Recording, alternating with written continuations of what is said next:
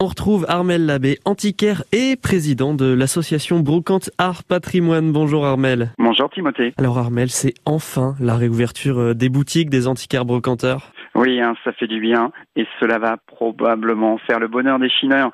Pouvoir repousser les portes de nos boutiques à la Charte-sur-le-Loir, mais aussi chez tous mes collègues en Sarthe. Et puis les brocantes extérieures vont reprendre petit à petit, qu'elles soient professionnelles ou vide-grenier avec des amateurs.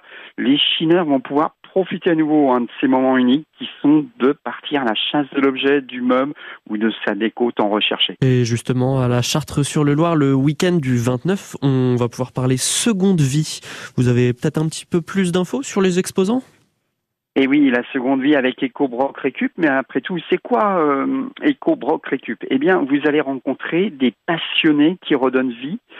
C'est un petit peu magique. Alors, pour les restaurateurs d'art, vous retrouverez Jean Navarrete, restaurateur de tous les mineurs. Il a notamment restauré les lustres du château du Grand Lucé. On retrouvera Héloïse Nice, restauratrice de dorure à la feuille d'or. C'est dans le Nord-Sarthe, à Moulin-le-Carbonel. Euh, et vous la retrouvez d'ailleurs sur Instagram. Elle sera présente à la Charte-sur-le-Loir. Une autre sartoise, Isabelle Strutz du Mont Madame Dubocage. Création à partir de textiles anciens. Jean-Paul Cordier de Voivre, l'élément, euh, viendra avec des créations en métal. On est dans la récup et le upcycling. C'est un ancien premier prix des puces antiquité artistes. Dans la même catégorie, Philippe Chaussumier en upcycling nous vient de Aubigny-Racan. Dans un autre registre, Chloé, le héritage naturel qu'on retrouve sur Instagram, sera présente pour vous expliquer comment confectionner des produits à faire soi-même à partir de plantes.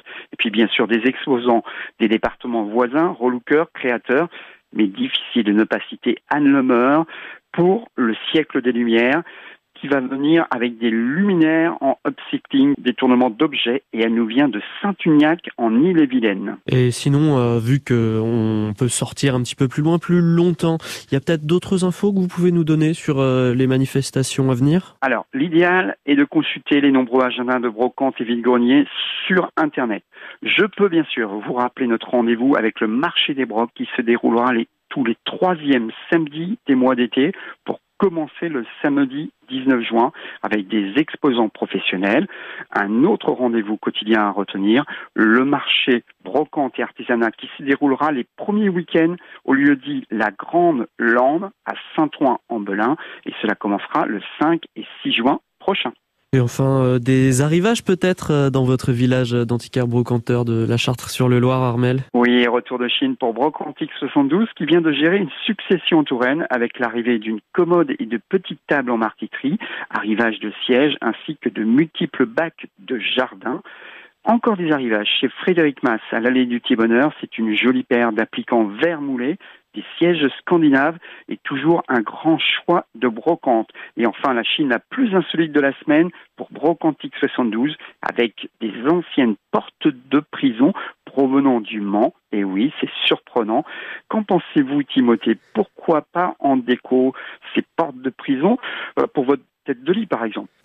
Pour euh, la porte de prison en tête de lit, c'est peut-être un petit peu trop original pour moi. Je suis pas trop trop sûr de l'idée, mais je pense qu'il y a des chineurs qui vont pouvoir trouver leur bonheur là-dedans, Armel. Oui, vous avez probablement raison. C'est un petit peu trop insolite. On vous retrouve euh, la semaine prochaine pour euh, de nouvelles histoires de Broc, Armel. Au revoir.